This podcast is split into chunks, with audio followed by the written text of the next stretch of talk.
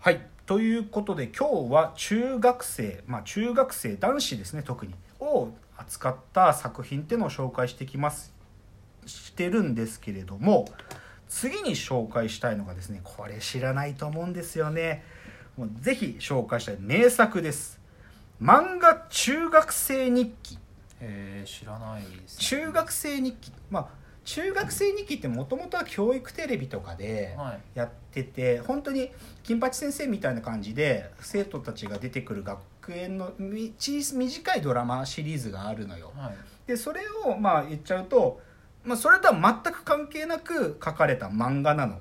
はい。で最近だと多分これね僕が今日紹介するのはシンプルに中学生ってあの中学の生徒の生って書く日記だけどその最近だとねこの生の部分があのセイントの生聖っていう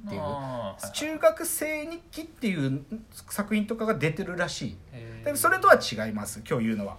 うん。えー、と今日ご紹介する漫画中学生日記っていうのはね副題がね「人生で一番ダサい季節」っていう副題でで作家さんの名前が久住正幸さん。あの一応あの QBB という名義で書かれている漫画で QBB っていうのは久住正幸さんっていう、あのーまあ、作家さんが、まあ、原作でで弟の久住拓也さんと一緒に書いている作品を QBB という。ご兄弟でやるんですそうですね。そうくすみビッグバン貧乏図っていう略らしいんだけど。でそのくすみ兄弟が発表した作品で1998年の作品だね、まあ、ちなみにこの久住正幸さんあの原作の久住さんってあの孤独のグルメとかたまに出てるよえ俳優として。いやあのね物書きとして「あー。孤独のグルメ」の中にあのなんだろう実際の店舗に行って食べてみるっていう、あのドラマ部分じゃないパートで出てくるんだけどあのなんかここのおすすめメニュー食べてみますね使って出てるよ。っ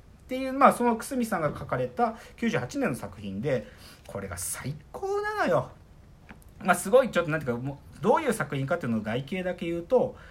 なんかドラマチックな事件とは無縁の何の変哲もない中学生たちのダサくて等身大な日常と思考を群像劇形式で描いたギャグ漫画であるとあギャグ漫画そうギャグ漫画。え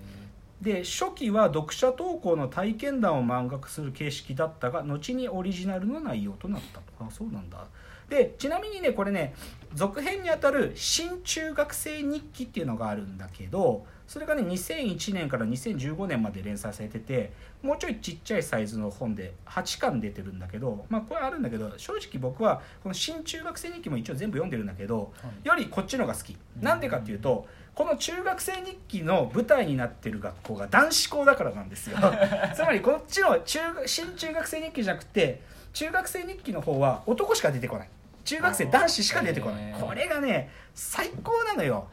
でなんていうのもううまく説明できないんで実際漫画見ながらペラペラ喋るとね。はい。つまりまあそのクラスの、まあ、いろんなやつらがいるわけよ。うん。で分かりやすくはなんていうかこの中心人物になるこう半崎と伊藤と陛下っていうやつがクラスの中心だったりとか、まあ、他にもねこのバカバカ3人組で谷シエンとヨリランとコウノリとかいたりとかあとこうちょっと転校してきていい顔のいい顔山田とか。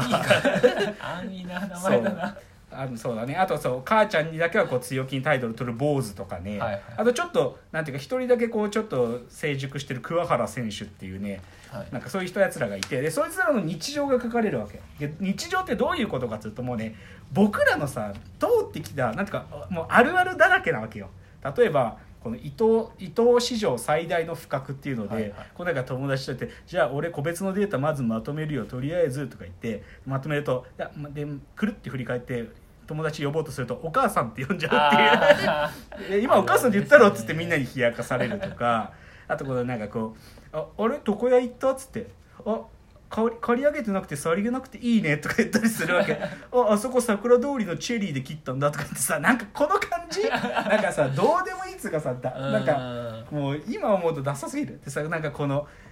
なんかさ中学生ってなぜかすぐジャンプしたからな。い なんか天井に向かってジャンプしたりするでしょ？あしてました。天井に届いたとか言ってさとかそういうのとか書かれてたり。あとまあこれはねまあ坊主ってキャラは母ちゃんには強気だからさ家帰るとさなんか母ちゃんが鍵持ってて家入れなかったからむっちゃ母ちゃんにキレてさ「いやは腹減ったから」とか言ってで「母ちゃんあのサンジェルマンのパン買ってきてよ」とか言って そうでも今俺はサンジェルマンじゃ食えねえよとか言って母ちゃんにだけ文句言うとかさすっげえわなんかこういうのあるあるあるあるある。とかあとなんかこう家がおおらかな家だと父ちゃんがドラマ見ながら「おこの女優相当遊んでんなあもうあそこも真っ黒だろ」とか言うとかね。こういうやつとかもクラスメートにいたりとか。まあそうだね。あそうだ。さっきの坊主がまたさ怒ってるわけよ。こう母ちゃんが買ってきたジーパンでさ「見ろよこれメイドイン香港で書いてあるじゃんよ」っつってさ「そうそう香港スウェットとか買ってくんなよ」とかで母ちゃんにキレたりとかさ。でもすっげえわかるこの感じ。僕もそういうことやってたし。そうあとなんだっけあそうそうだからそうだから桑原選手っていうのだけはなんか洒落ててさはい。でそいつなんか星新一をま以前は読んでたんだけどもう星新一飽きて今は俺筒井康隆読んでるぜっつって。でもさで星新一桑原選手に教わって読んでたやつがもう星新一がなんか子供っぽく見えてきたとか言ってで筒井康隆読み始めるとか。そう。であとこう床屋行ってさなんかさこう床屋に行ってなんか若い兄ちゃんが切ってくれるとさなんかこう上はちょっとすすこうかとか言ってさ、はい。なんだけどさその兄ちゃんじゃない担当の人にカラッと変わっちゃうとさ前髪切られすぎてさ それですっげえもう最悪になってうんへこむとかさ超わかるっつうかさだこんなことが書かれまくってるわけよ。あそうだね。なんかこういうさ石石ころ蹴ってたら謎のサッカーみたいな謎のゲームが始まるとかさ、ね。もうこんなことだらけじゃない中学生なんて、でまあすごいシンプルさ言っちゃえば。でこれ最後のこの最終回だけどさなんかこうクラスでさ名物3人組がいてさチンコがでかいいっちゃんがいてさ で絵がうまいあいつがいてとかさバカ3人組がいてとか言ってさ結局なんか俺たちのクラス最強だったよな最強とか言って 最強。っていうこの感じこの最強だったよなみたいなこの感じ？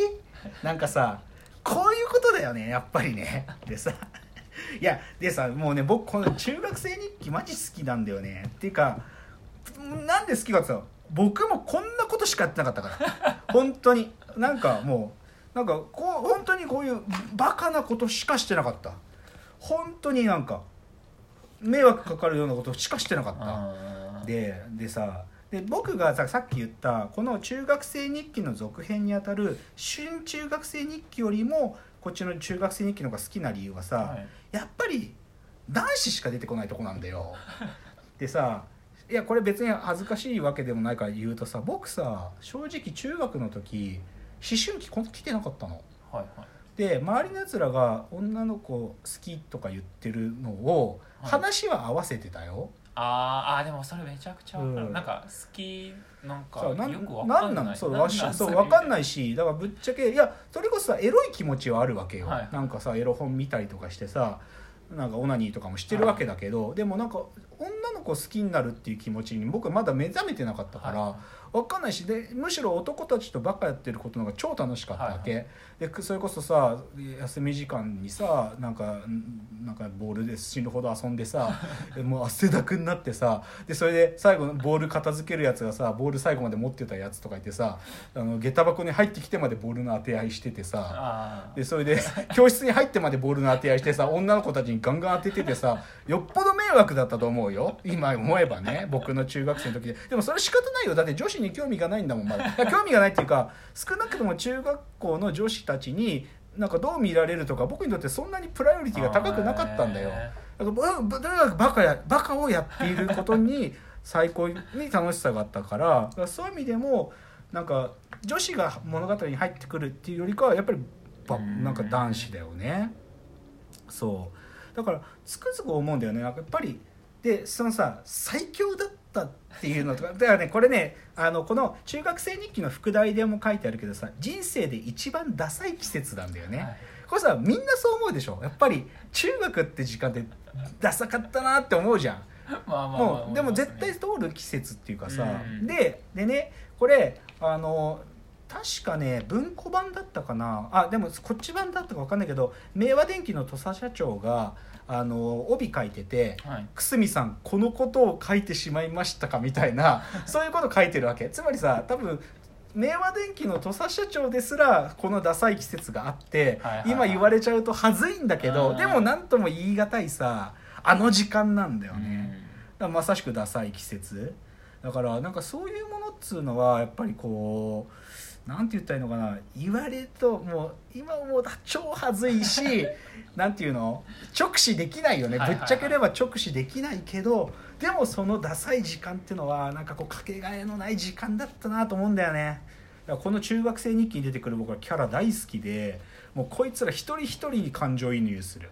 もう全員のことが分かるなんか。誰に似てるとかではなく。いやだからそれぞれにそれぞれ似てるとこあってだであとあのクラスにいたあいつに似てるとか、ああ、うん、俺の近くにいたああいつと同じだなとかなんかいいんだよねなんかこのバカな感じが。そう。でもうだからさえこのねこうじゃなかったなんかさバカな遊びってさなんであんなことやったんかなっていうのさ あのねうちの中学で流行ってたのが気絶ゲームっていうゲームが流行って何てあのねこれ絶対真似しちゃダメですよあのグーってちょっとしゃがんでてしゃがんでた後にその起きた後友達に胸をグーンって締め付けられるわけ。